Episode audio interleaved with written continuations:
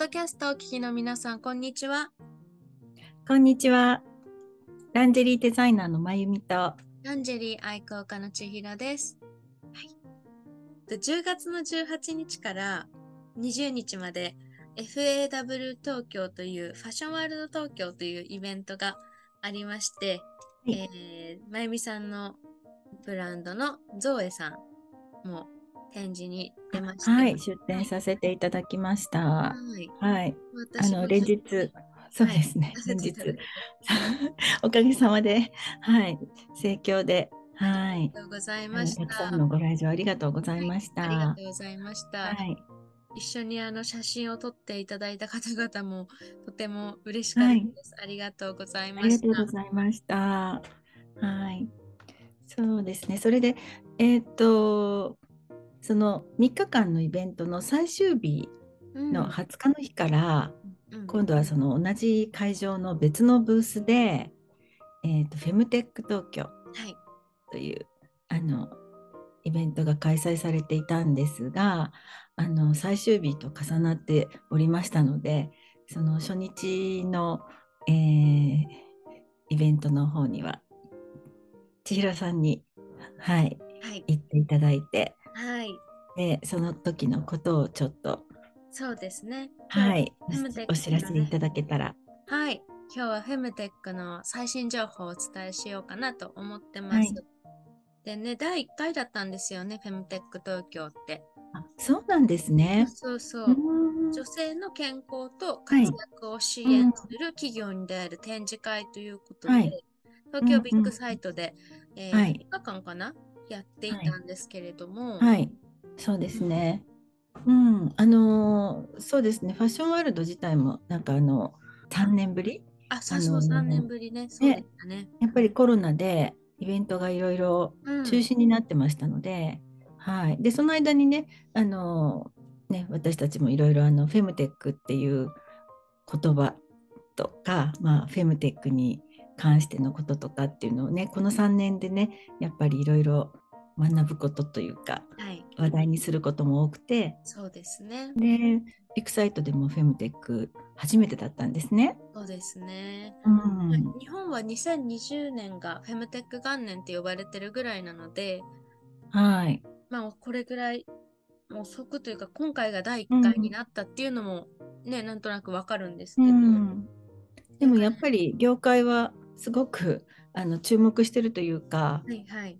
はい、あの今までなかったのがおかしいくらいというかねそ。うそうそうそう。うんすごく盛り上がってますね。うんうんですね。私も会場にねすぐ隣でやってたんですけどなかなか、はいあの伺えずに持ち場を離れられずにっていうことで、はい大盛況だったようですそうでね。すね。私はあのうん少しゾウエさんのブースを抜けさせていただいて、あのフェムテックの行ってきたんですけど、まあはい。フェムテックっていう言葉自体も今後また変わっていくと思うんですけどね。あのうん。ジェンダー、ジェンダーイノベーションだとか、あとはメンテックって言って、うん。メンズのテクノロジーと、あえっ、と、まあ、はい。メンズ、メン、メンですね。お男性を意味するのをええ。話したメンテックっていうのもうん。出てきているようなのですが、まあ、今回はフェムテックをお話しええ。しようとまあ、特に女性女性の、まあ、フェミニンケアというか、そうですね。そういう。ですね。はい。うん。まあ以前から私たちもずっとお伝えはしてるんですけど、とブースがですね、本当に結構いろいろあって、中でもやっぱりすごく多かったのは、膣ケアのウォッシュだとか、保湿だとか、あとはホワイトニングだとかっていうところが多くて、あとは膣の緩みを軽減するような、えっと EMS を搭載したマッサージ機っていうんですかねっていううん。軟器みたいなのがはい。紹介されていたりだとか。であうと、ん。私は個人的にやっぱりもうずーっとそのウォッシュだとか保湿だとかってもうずっとこう見てきてるじゃないですか。何年も何年も。はい。なのでなんだろう。あの毎回その展示されてる方に聞いたのは他の商品と何が違いますかっていうのをちょっと伺ってたんですけれど、はい。はい。まあ、いろんなのがあったのでちょっと後ほどご紹介するとして、はい私が一番すごいああいいなと思ったのが医療関係の部分ですね。医療。はい。もうね、まあ、医療と、これは医療になるのかあれなんですが、まあ、自宅からスマートフォンでピルの相談から診療から処方までできるサービスのあ紹あ、介だとはい。か、あとは、えっ、と、スマホのアプリと、こう、例えばね、商業施設の中にあるトイレの中のちょっとした画面がて、えー連携していて、必要な時にナプキンを、生理用ナプキンを無料で提供できるサービス。トレルナさんっていうんですけれども、こういうのがね、あったりだとか。私ね、はいこれ実はどこかで見たことあるんですよ。トレルナプロジェクト。そうそう。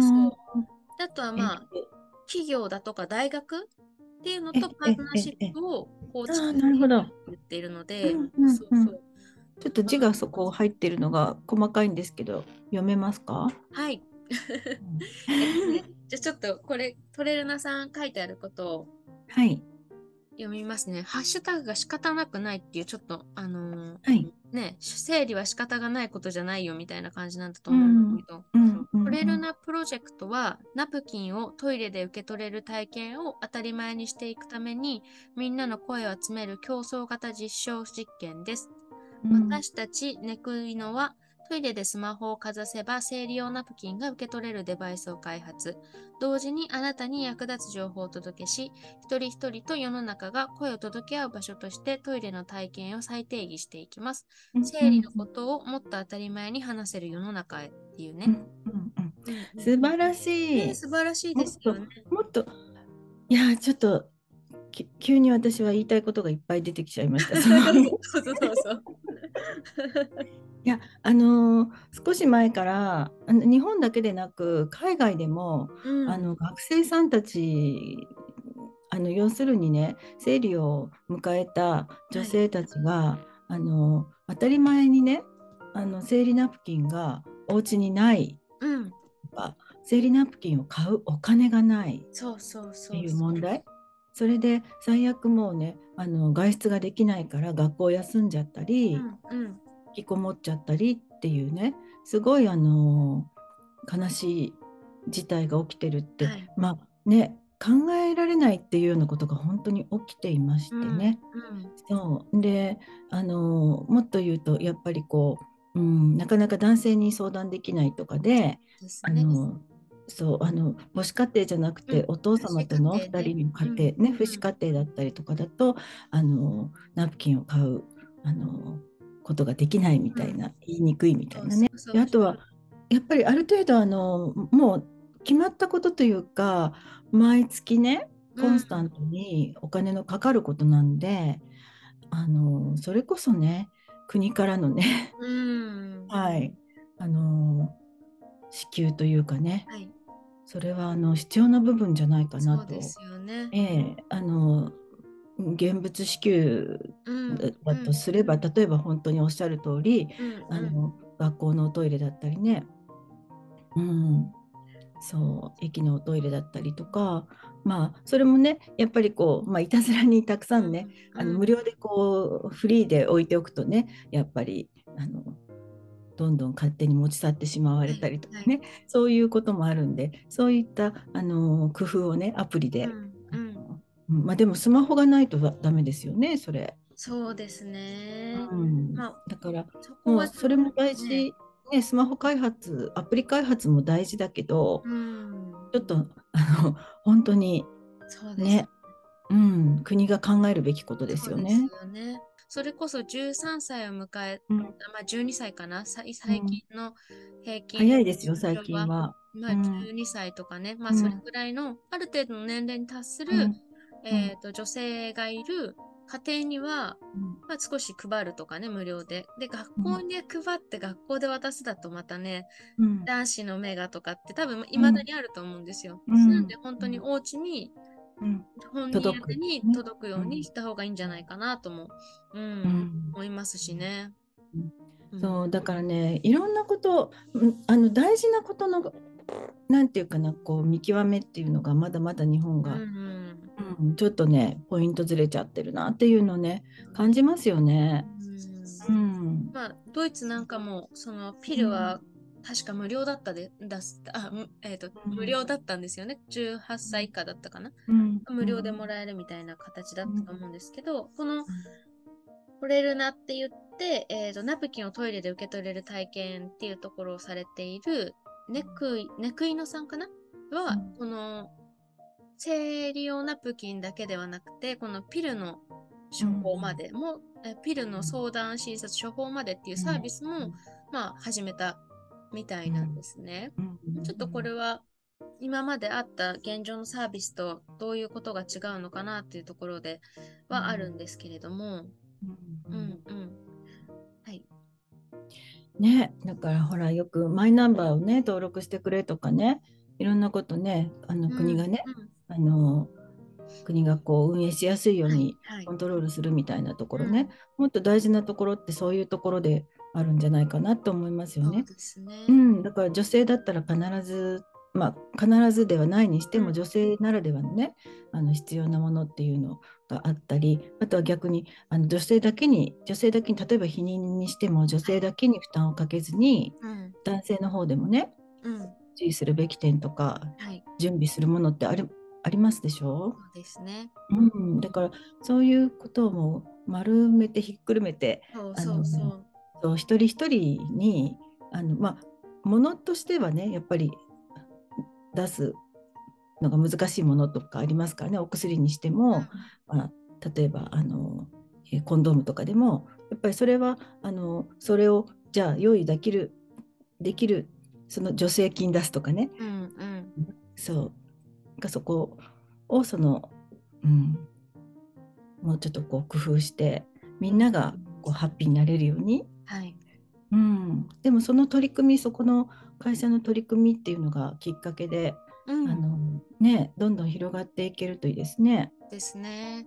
うん、が結構意外と生理用ナプキンって荷物になるじゃないですか、うん。意外と案外、カバン持っていく時とか、うん。こういったのがやっぱりいろんなところに設置されれば、スマホがあればお手洗い行った時に出てきてもらえてっていうのがうん。できるんで、まあ、うんそういった部分での荷物の軽減だとか、うん。まあ、大学で共学であればちょっと男性の手前いろいろこう持ってい、ねポーチを持っていくのが恥ずかしいとか、なんか整理させられるんじゃないかとかっていうのもうん。あると思うんですけど、まあ、そういうのもなくなっていくし悩みが解決されていくんじゃないかなと。うん。うん。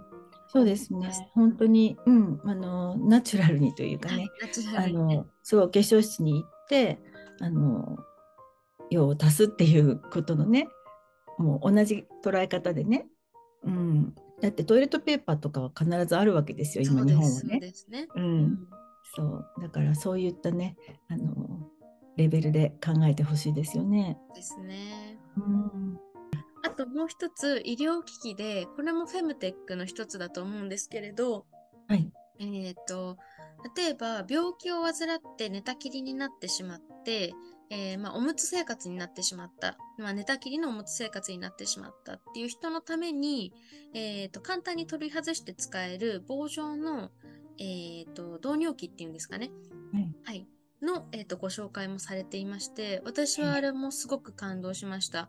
やっぱり、その今までのやつだとこう管があって横にうんうん。プラスチックバッグみたいなものがあって、うん。そこに尿を溜めていって交換だとかあとはまあうん直接おむつを変えてもらうだとかっていうのだったと思うんですけど、うん。えー、とやはり若くして寝たき、まあ、事故などかな事故ですとかね、うん。そういったことで、まあ、寝たきりになってしまった。で若いけれど旦那さんに介護してもらわなきゃいけないって思うとやっぱりこうちょっとね恥ずかしいなと思ったりだとかいろいろと思うところがあると思うんです。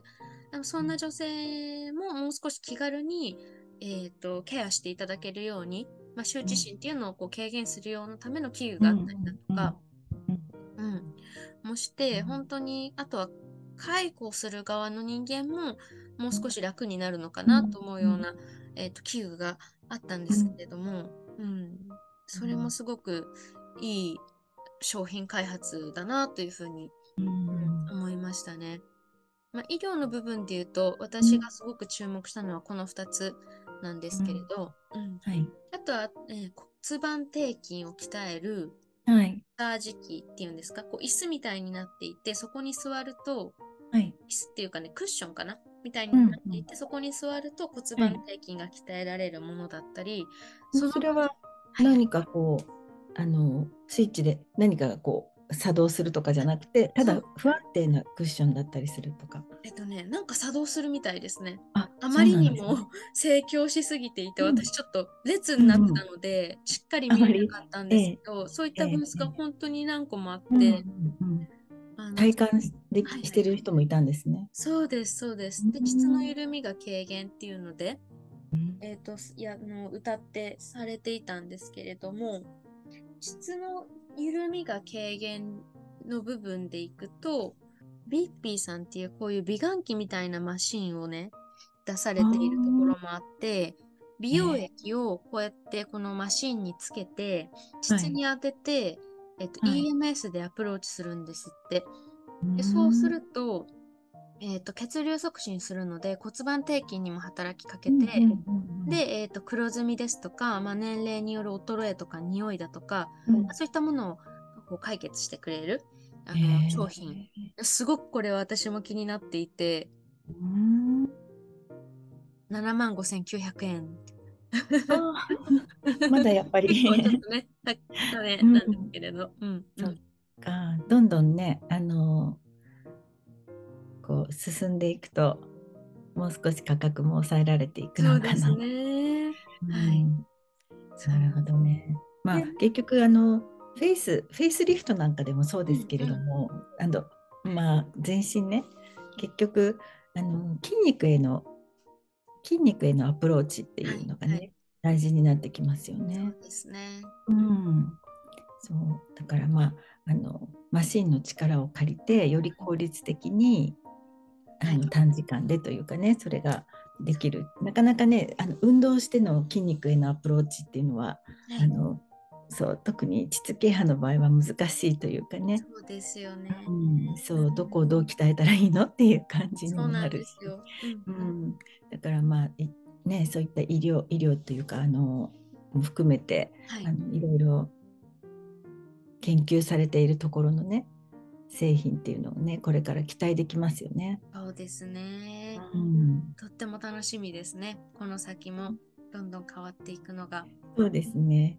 うん、やっぱりあのこうパッと見パッと見というかこう 皆さん自分自身もねあの外にこう出すもので一番こう顔とかねあの気になるところだと思うんですけれどね。うん、でもやっぱりあの膣ケアってあの大事だなってうんいうのを私も友人に教えてもらってで要するにあの例えば綺麗に清潔に保つっていうこと。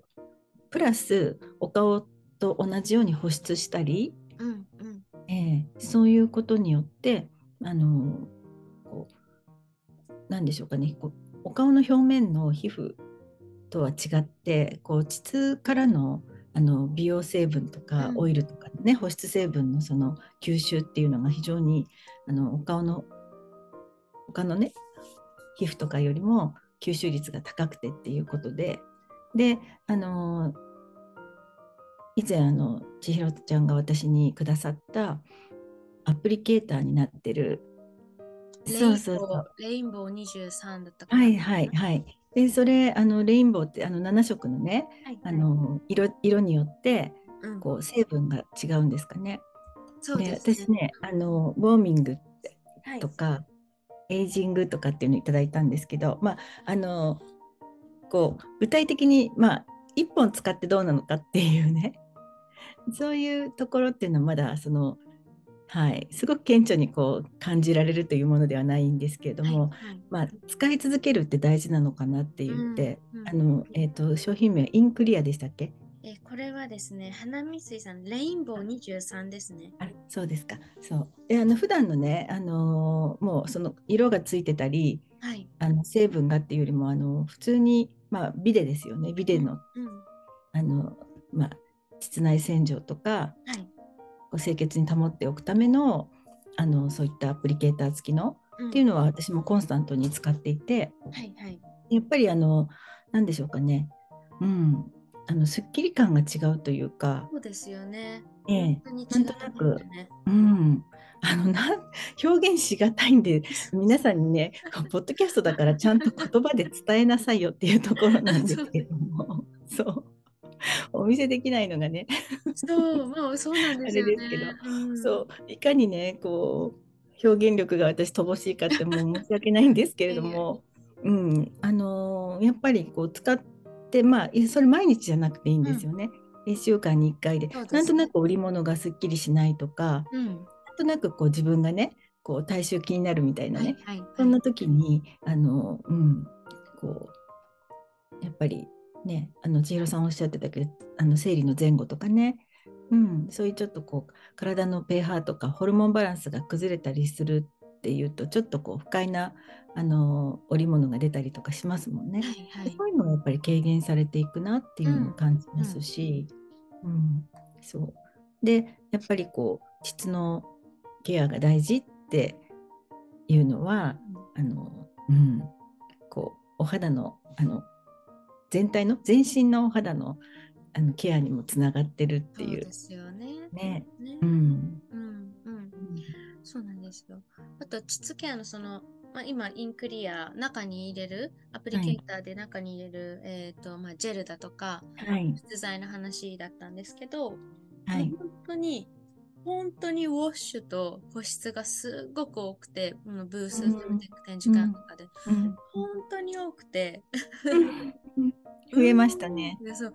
これだけ出るとちょっと、ちょっと難しいな選ぶのが難しいなっていうのはあったんですけどうんその中で私がちょっと気になったものをご紹介させていただこうかなと思しみで。すがあのですねあと洗いすぎがやっぱり良くないっていう方もやっぱりいらっしゃってうんこれは本当に二分化してるんですけど、私も洗いすぎはいいと思わないんですね。産婦人科の先生に聞くと、やっぱりその水で洗うのが一番だっていう先生もいるし、正しい石鹸で洗うのが大事っていう先生もいるし、本当に分かれてるんですけど、ただ統一してみんなが言うのは、保湿は大事。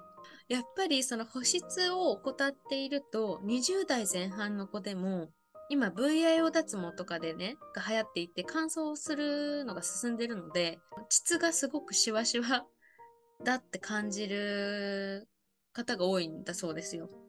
うん。わかる。うん、わかるんですよ。わ私もかるんですよ。私も、そう、やっぱ VIO 脱毛すると本当に乾燥がするんで、乾燥しちゃう。そう。結構、あれ？みたいな時が。うん。あのね、あのね、ど、本当ですね、どっちを取るかじゃないんですけど、あの、そうなんですよ。アンダーヘアがうんないってことは、あの、直接下着だったり、パンティライナーとか、ナプキンとかに触れるんですよねそ。うそう、そうなんですよ。そう、そうするとね、ちょっとね、かぶれっぽくなったり、そう。うん、それなんですよね。なんか特にね、敏感な部分だからなおさら、そうなんですよね。うん、その部屋があることによるあの群れだったりうん。不快さっていうののまたそのなんて言うんでしょうかねね一方こちらではっていう感じで。あのーメリットもあればデメリットデメリットもあるっていう、感じうん。だと思うんですけれど、ね。だからなおさら保湿がっていうのがよくわかります。そうなんですようん。ね。だからもう専用のやっぱり保湿クリームだったりじゃないと、実際あの本当にボディにつけてるクリームをそのままつけるとはい。ちょっとねしみるんですよ。ね、そう。だから保湿には保湿あの専用の保湿剤っていうのがやっぱり大事になってくるんですね。ねうん。はい。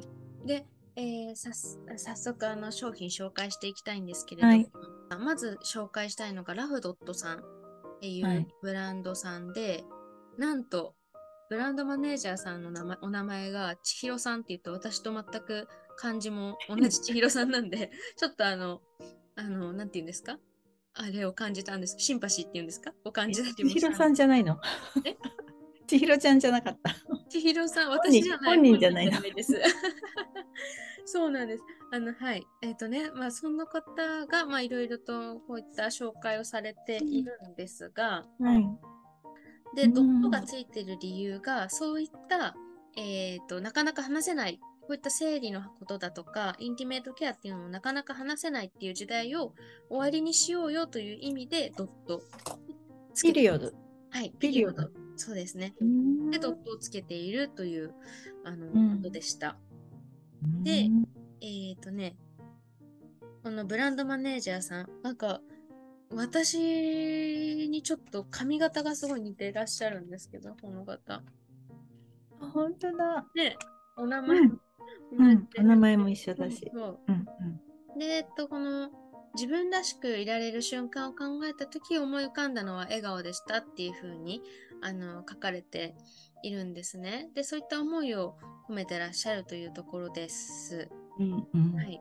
他のウォッシュ製品だとか保湿の製品と違うところなんですか？って伺った時に、はい、ラフドットさんの商品は、えーと、特許取得をした成分配合してるそうで、えーとはい、ダーモソフトっていう成分を使われてるダーモソフト？ダーモ、はい、という成分を使われているそうでこれは何かというと、えー、悪玉菌にアプローチする作用があって洗い流しても成分が肌に残りやすい。というような、えーと、成分をあの使われているそうなんですね。なるほど。がちょっとあ面白いなと思って、えーと、ソープとえクリームを使わせていただいたんですけれどもちょっとね、はい、匂いが気になりづらくなったかなというのと、保湿も香りがすごくいいので、あのしっかり保湿してくれるし、うん、えー、とね、触り心地がな、触り心地って言ったら変か。あのね、保湿も結構クリームが伸びのいいクリームなので、あのー、使いやすいです、すごく。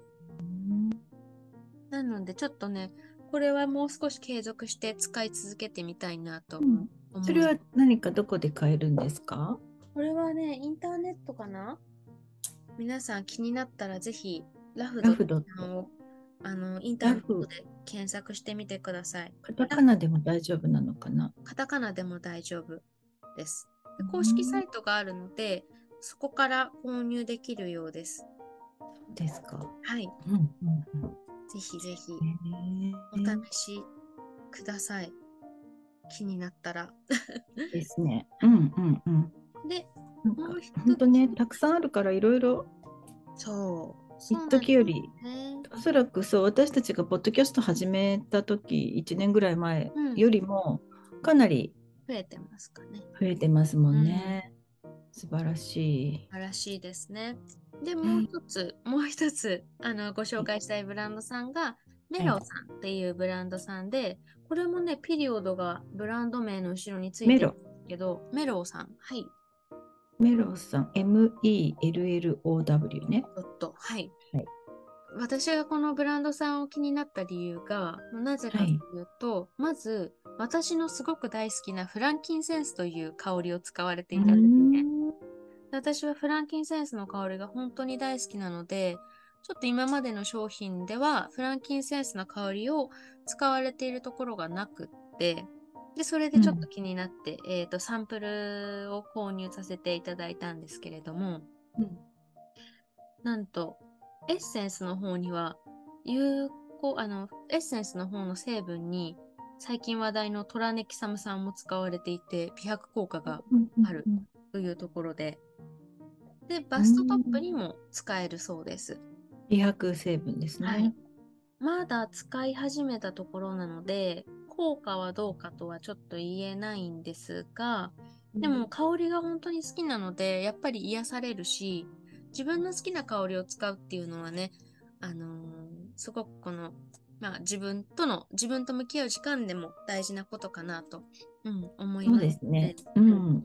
何でもそうですね。ボディ、ボディローションでも香水でもですけど、そうそうそうです。香りが大事。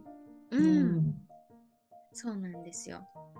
ででこの香りを選ばれた理由が、えー、っとね、ジェンダーレスな精油の香りで自分らしくというところで、でアバウトメローっていうあのホームページを拝見するとアバウトメローっていうところがあるんですけれども、はい、自立して凛としていながらしなやかに自分らしく生きるすべての方へ大人のまろやかなイコールメロウな肌へ導くスキンケアを提供し、さらに心地よい居場所のような存在になりたい。手に取ると幸せな気分になり、使うとほっと心が軽くなれるアイテムをスキンケアジプシーに届けたいという思いを込めました。ということだそうです。はい。素敵ですよね。ね。うん。精油が使われてる商品って今まであんまりなかったんじゃないかなと思っていて、うん、まあ、ちょっとこれからまた使い続けてどんな風に変わっていったかとかは、ええ、あの、うん、またお伝えできればなと思っています。いいですね。はい。うん、お願いします。ぜひお願いいたします。はい。で、あとは、うん、えっ、と、プレジャートイもありましたし、そう。で、あと、一番最後に忘れるところでした。気になっていた、この、こちら、子宮頸がんを自分でセルフチェックできるサービスの紹介もあって、これはセルチェックという検査サービスだそうなんですけれども、はい、HPV, HPV かな ?HPV という子宮頸がんの、えーと、原因になるウイルスに感染しているかどうかを、まあ、自宅で気軽にて、えー、検査することができる検査キット。はいはい、のが、えっ、ー、と、新しく登場していました。はい。はい。もう出てるんですか？はい、もう出ていて、ホームページがあるので、こちらから、うん、あの確認できるようなんですけれども。セルチェックという会社ですか？セルチェックが検査サービスで、えー、パピアという名前が、うん、えっ、と、検査セットの名前だそうです。うん。セルチェック子宮頸がんとかって打つと出てくるんじゃないかなと思うんですけれども、えー、検査セットを、えー、インターネットから購入して検査セットがを、えー、受け取ったらこう自分で採取して郵送してで検査完了という、郵送したら、えーと、スマートフォン PC からアクセスして検査結果が確認できる。ネットで。そうですね。というようなサービスだそうです。なるほどね。そっか。まあね、あの婦人科に行くという手間が、うん、なかなかね、皆さん検査を億劫にしてますからね、はい。うん、うん、自分で調べるというかね。はい、うん、なるほどね。大事ですよね。結構、うん、これは本当に女性特有のね、はい、病気ですからね。うん。そう。そうですね、うん、なぜかあのワクチンもねありますけれども、うん、なぜか女性側がワクチンを打たなくてはいけないというね。そうどうして男性側に何も対処できないんだろうっていうね。で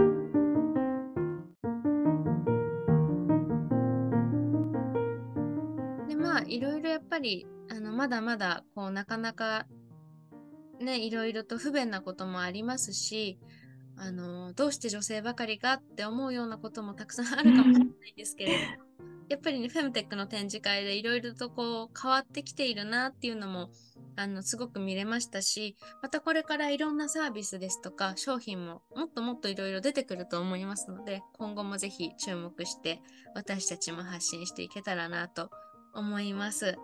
そうですよね。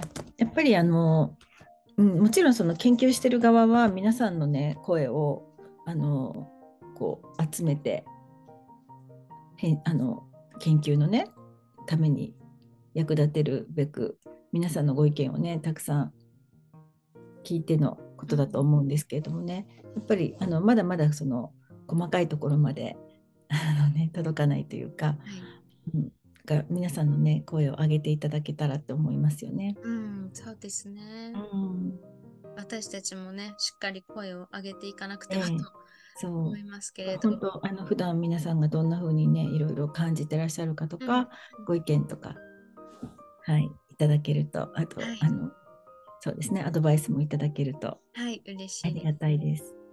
はい、では本日もポッドキャストをお聞きいただきありがとうございました。